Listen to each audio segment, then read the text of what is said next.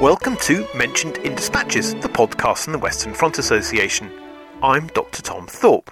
The WFA is the UK's largest Great War History Society.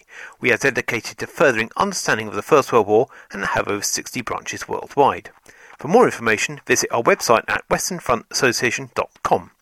It is the 17th of July 2017. Today, we examine the role and legacy of the Auxiliary Division of the Royal Irish Constabulary during the War of Irish Independence. Military historian Paul O'Brien has written a new book on the auxiliaries titled Havoc The Auxiliaries in Ireland's War of Independence, published by Collins Press. This examines the controversies around the formation of the unit, their operations, and their impact. I spoke to Paul over the phone from Dublin about his book. Paul, welcome to the podcast. Could you start by telling us who were the auxiliaries, what was their purpose, and why were they formed? Uh, in the aftermath of the 1916 Easter Rising in Ireland, the Irish Republican Army regrouped.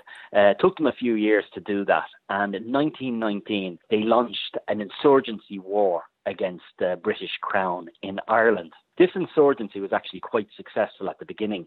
They actually targeted the police force in Ireland, the Dublin Metropolitan Police, which were based in Dublin City, and the Royal Irish Constabulary. And hundreds of their members were uh, gunned down uh, in the streets and towns throughout Ireland. Uh, the British government realised that they had a to form a counter-insurgency campaign against the Irish Republican Army. And what they did was they first of all tried to bolster the police force here, which failed, and then they decided to recruit a specialist unit. And Winston Churchill was the one who recommended this specialist unit, and they were known as the Auxiliary Division of the Royal Irish Constabulary. They were made up of ex British Army officers, many of them who had served in the First World War, and they were brought to Ireland on fixed term contracts to wage war against the Irish Republican Army. There was also the famous Black and Tans, which I think have a, an infamous reputation um, both in the UK and Ireland, but the auxiliaries were different from, from the Black and Tans. Can you explain how they were different? Uh, the auxiliaries were very different from the Black and Tans.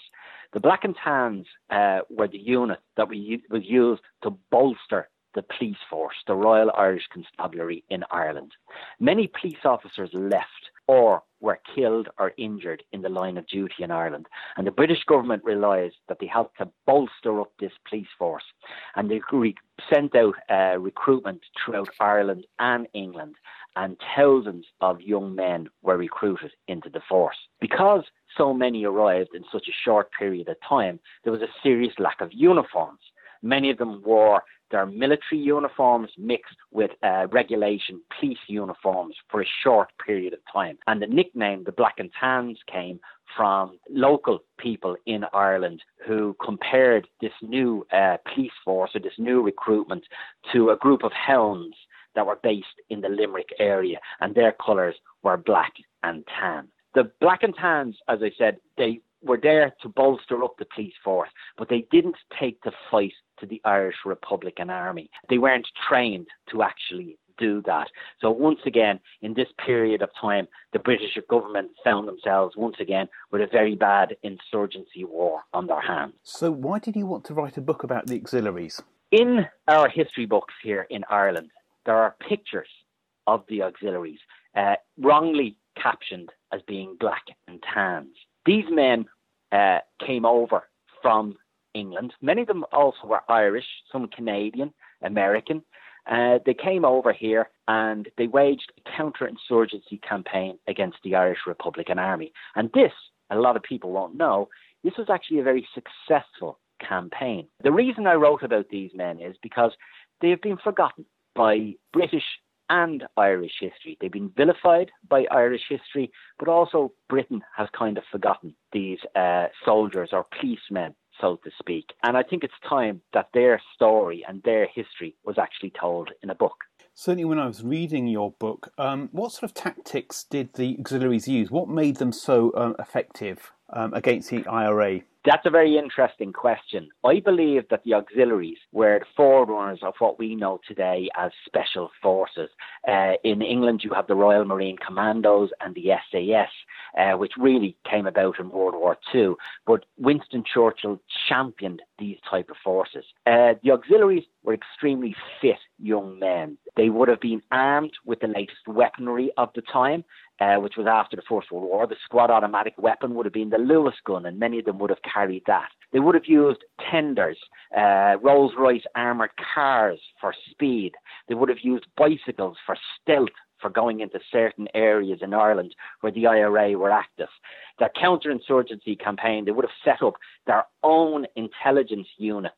They wouldn't have not have used the police or the army, and they would have then went after certain targets of IRA groups or high value targets as we know them today, which would have been IRA commanders at that time. And how many um, men actually served in the auxiliaries, and how many of them were actually killed uh, during the War of Irish Independence? There are very few served in the auxiliaries. As I said, they were only there roughly for about one year, 1920 to 21, uh, and just over 2,000 would have served in their ranks, and that was throughout every county in Ireland, especially the hotspots like Dublin and Cork and Kerry and Limerick around that areas. Um, so very, very few. 40 of them would have, roughly about 40 of them would have lost their lives, but many of them the majority of the casualties were in an ambush in Kilmichael in County Cork, where the whole unit was actually wiped out by Tom Barry and his flying column in November 1920. One thing that comes across from your book is certainly the auxiliaries seem to have a reputation for a widespread torture, murder, larceny, and also burning Cork or large portions of Cork. Was this actually true, or was that really uh, sort of post war propaganda? Some of it was true and some of it was post war propaganda. But what you actually have to look at are the reasons behind why these actions were taken. For example, I think in every uh, walk of life, alcohol fuels uh, a, a, lot of trouble. And back then, these men would have survived World War One. They would have came to Ireland. Some of them did suffer from PTSD, as what we know now, but others were looking for work their actions in Ireland to look behind that were ones of frustration. They were fight, fighting a counterinsurgency warfare where their enemy, who did not wear uniforms, were able to appear and disappear at will. In the burning of Cork, that was in retaliation for an ambush at Dillon's Cross in Cork, where uh, a number of their men were badly injured and one guy was killed, and they decided to exact revenge on the people of Cork, who they believed knew the attackers and also covered for the attackers and allowing them to escape, as it happened on their doorstep, the sacking of Balbriggan. Different places like that, a lot of the actions were done in retaliation. Some of the commanders were very strong and did not let their men do that, while others did. But also, uh, the British government allowed a lot of these at- attacks as well in retaliation for ambushes on the Crown forces. Because one thing you do talk about is um, Brigadier General Crozier, who was, I believe, the, the, one of their first commanders, and he actually resigned as a result of um, what he felt a number of men actually getting off from one incident. Can you tell us about that? In one particular incident, a group of auxiliaries robbed uh, so to speak, uh, shop. He investigated that as there was complaints made from the shop owners who were actually loyalists. They were uh, backed the British government, and he dismissed the men, and they were reinstated by the senior commander, and he was very, very angry over that he threatened his resignation and it was accepted. He put his resignation forward and it was accepted. And he was very, very angry at this. You have to remember at the time the press was very much, the liberal press was very much siding with the Irish at this stage against the British government in Ireland and listing all the incidents that were actually happening here. So he felt under great pressure as the commander of the auxiliaries to cover for his men or to show up what his men were actually doing. A lot of people actually blamed him because he couldn't control his men. He let them, the people uh, accused him of letting them run riot throughout Ireland. So it was really 50 50. And Crozier actually, after the, the, the incident in, in Ireland and Ireland became a free state, he actually continued to lambast the British government uh, in Ireland and um, in England for their involvement in a lot of the uh, incidences in Ireland. Do you think there's anything we can learn from the auxiliaries today that, that teaches us lessons of how wars should be fought? I think there's a lot to learn. One is the use of special forces, and I think that's been used in Iraq and Afghanistan. Also, understanding the people that when you go into a battle zone, the people who actually live there every day. The auxiliaries did not really understand the Irish people. While you take a look at British forces that went into Afghanistan, they made an effort to actually understand, meet with local tribal leaders and try and make peace on a on basis like that and use the, the, the local Afghan people. In Ireland, that did not happen. Also, if you take your frustrations out on the local people, they will turn against you. And you cannot win a war of counterinsurgency unless you have the people on your side. And finally, uh, Paul, where can people get your book from? Uh, the book is published by Collins Press uh, in Cork, and you can buy it directly from them online. Uh, you can get it through Amazon, or you can order it through your local bookshop. Paul, thank you very much for your time. You're very welcome. You have been listening to the Mentioned in Dispatches podcast from the Western Front Association with me, Tom Thorpe. Thank you for all my guests for appearing on this edition. The theme music for this podcast was George Butterworth's The Banks of Green Willow.